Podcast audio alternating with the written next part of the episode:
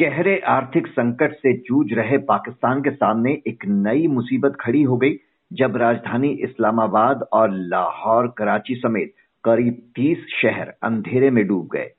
National electricity grid में खराबी की वजह से पाकिस्तान के बड़े हिस्से में लोगों की मुसीबतें बढ़ गईं। वहाँ के बिजली मंत्री ने बताया कि खर्च कम करने के लिए रात में बिजली उत्पादन रोक दिया जाता है।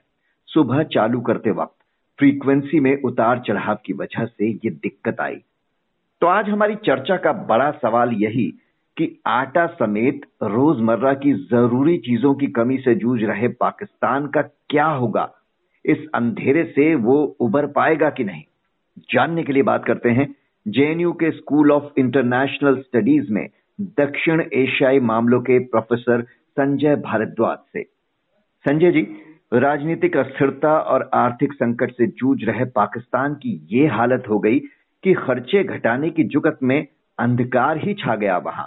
तीन महीने में ये दूसरी बार है जब वहाँ इस तरह से बिजली गुल हुई। इस ताज़ा बिजली संकट के परिप्रेक्ष्य में वहाँ के हालात का कैसे आकलन करेंगे आप? देखिए, दो बातें हैं। पहली बात, आपने जो कहा कि बिजली गुल हो गई और खाली बिजली गुल नहीं हो रही, पाकिस्तान के जो हालात हैं, जो आर्थिक स्थिति है, जो वहाँ पे खाद्यान्न संकट बढ़ा हुआ है जो गेहूँ के दाम 145 से 150 रुपए किलो हो रहे हैं, जो इन्फ्ले जो इन्फ्लेशन रेट है वो 31 परसेंट हो चुका है पाकिस्तान में।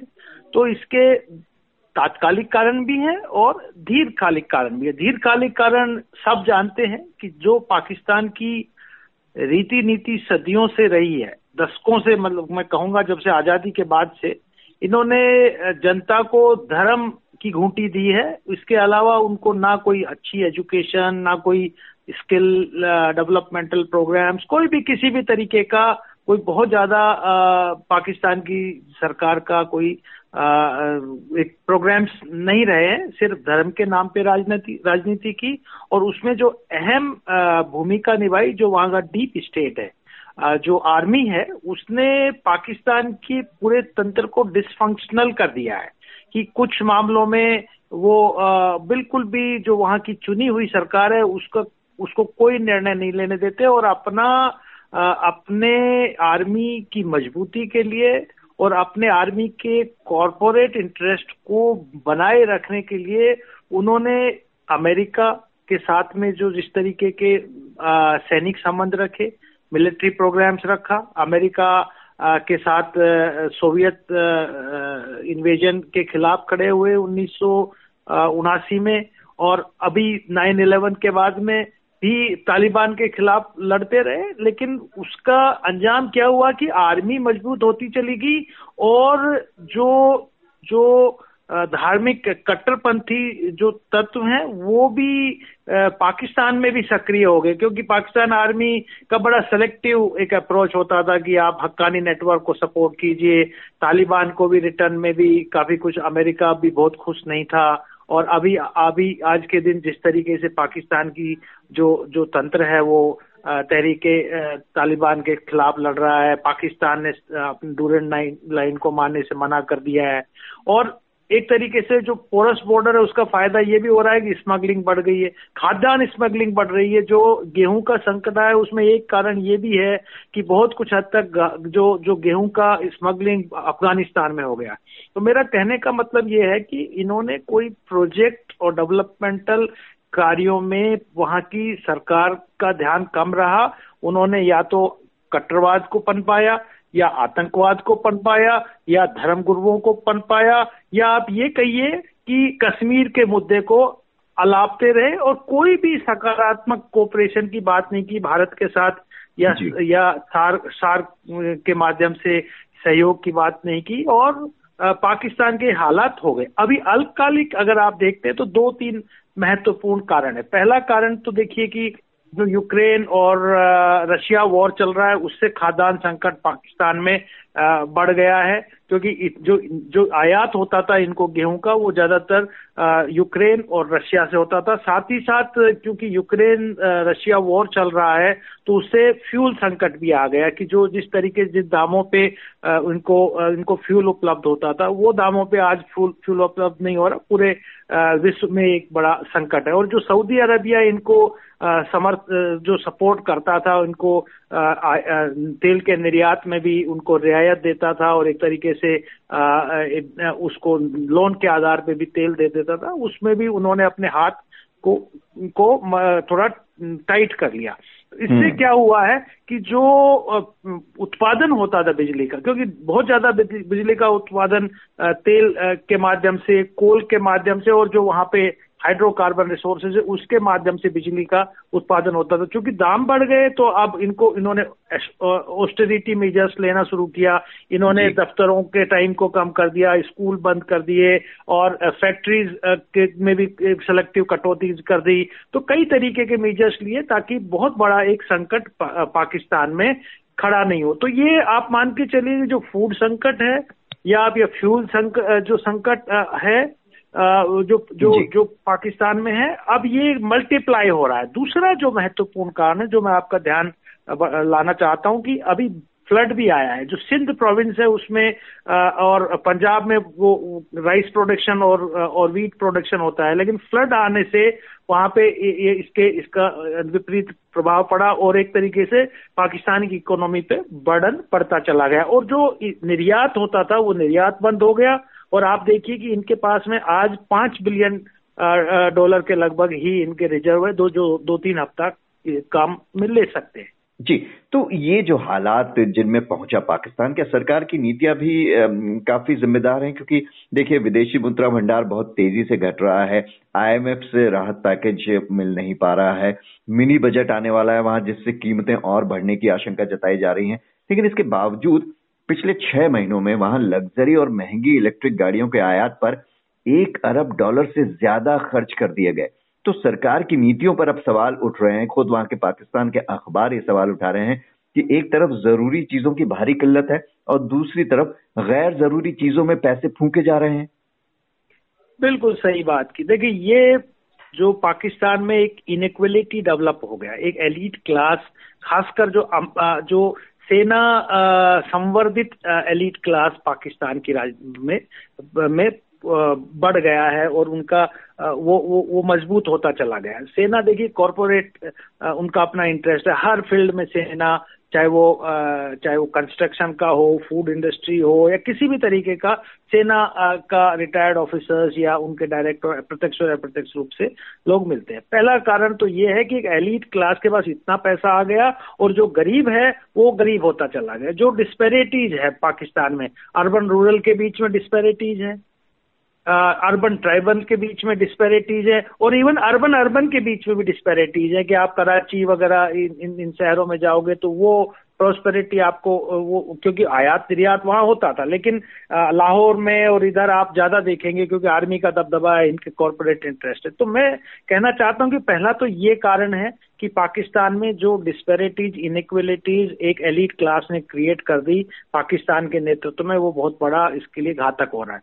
दूसरा जो पोलिटिकल इनस्टेबिलिटी पाकिस्तान में चल रही है कि, देखिए क्या हो रहा है? आपको नवाज़ शरीफ पसंद नहीं आया तो उनको आपने एक एक एक तरीके का नेक्सेस बना के जुडिशरी आर्मी का नेक्सेस बना के और आपने उनको डिस्प्लेस कर दिया और एग्जाइल में डाल दिया। आपने इमरान खान को प्लांट कर दिया। इमरान खान आपको पसंद नहीं आए क्योंकि जो जो हुकुमरान पाकिस्तान का आपकी नीतियों को एक्सपोज करता है, आपके करप्शन को एक्सपोज करता है और जो मिलिट्री डिक्टेटरशिप को एक्सपोज करता है, वो वो ट्रेबल में आ जाता है। चाहे एएसआई के ऊपर क्वेश्चन उठाएँगे तो ट्रेबल में आ जाएँगे। उसी तरीके से इमरान खान को हटा दिया गया। अब इमरान खान की पॉपुलरिटी बढ़ रही है। वहाँ पे तो कई तरीके के जो राजनीतिक जो इनस्टेबिलिटी हो रही है, वो भी पाकिस्तान में कोई किसी तरीके के दीर्घकालिक नीतियों को आगे नहीं बढ़ा पा रही है।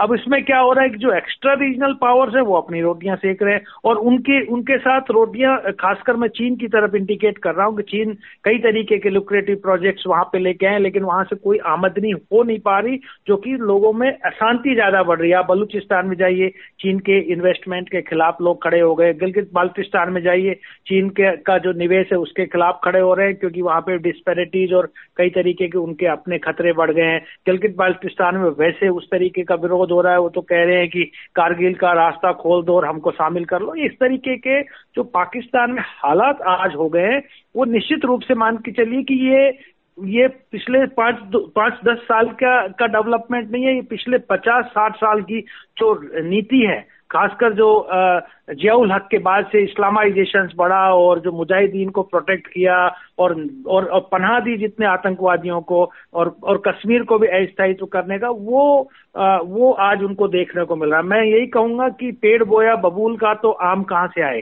तो वो जो पाकिस्तान ने अपने लिए जो गड्ढे खोदे थे वो खुद उसी में ही मर रहे हैं और आज लोगों के पास में लोग आप देखिए कि कैसे लोग खाने के लिए मर रहे हैं। जब आज़ाद हुआ था जब पाकिस्तान आज़ाद हुआ था तो कहा जाता था कि एक तो ईस्ट में राइस का बाउल दे दिया और एक वेस्ट में राइस का बाउल दे दिया। क्योंकि जो पंजाब का क्षेत्र है दोआब क्षेत्र है वो पूरा इंडस रिवर का सतलज और इंडस रिवर का क्षेत्र है खूब प्रोडक्शन होता है।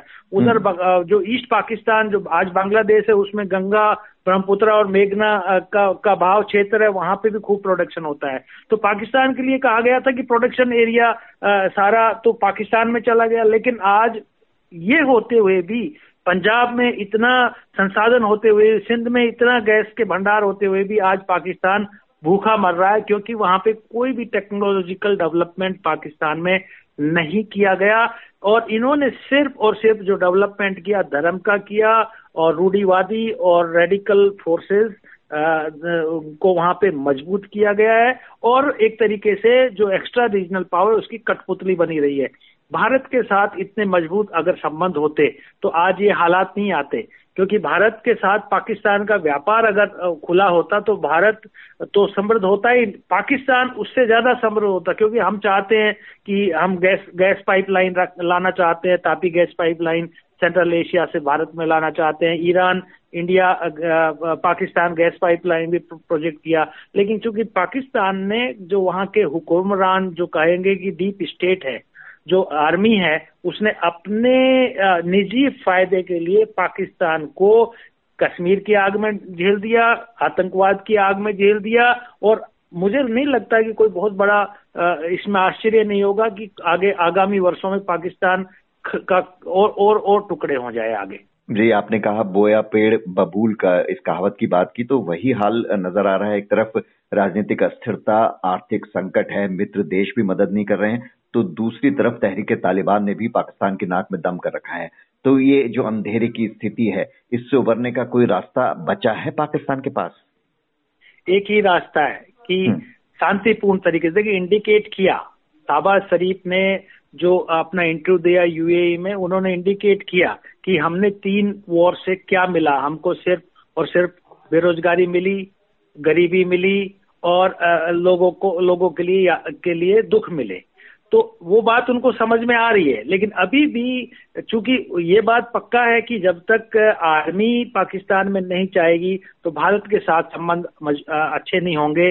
कश्मीर जो जो हालात कश्मीर का पाकिस्तान ने आज किया हुआ है, जब तक वो पाकिस्तान अधिकृत कश्मीर भारत को नहीं देंगे और शांति का रास्ता नहीं खोलेंगे और भारत के साथ में अपने आर्थिक और व्यापारिक संबंध मज़बूत नहीं करेंगे, पाकिस्तान की प्रोस्पेरिटी नहीं होगी। पाकिस्तान अफ़गानिस्तान के रास्ते पे चल रहा है और जो अफ़गानिस्तान इतना संसाधन इतनी वहाँ पे प्रोडक्शन होने होने के बावजूद भी अफ़गानिस्तान के जो हालात हो रहे हैं वो पाकिस्तान के होने को जा रहे तो मुझे तो यही लगता है कि पाकिस्तान को रीजनल कोऑपरेशन बढ़ाना चाहिए भारत के साथ व्यापार खोलने चाहिए और जो ये अननेसेसरी जो बॉर्डर डिस्प्यूट्स क्रिएट किए हुए हैं कश्मीर में आतंकवाद किया हुआ है उनको खत्म करना चाहिए और जो जो रेडिकल फोर्सेज है, उनको वहाँ से खदेड़ना चाहिए, तब पाकिस्तान और दक्षिण एशिया में शांति होगी।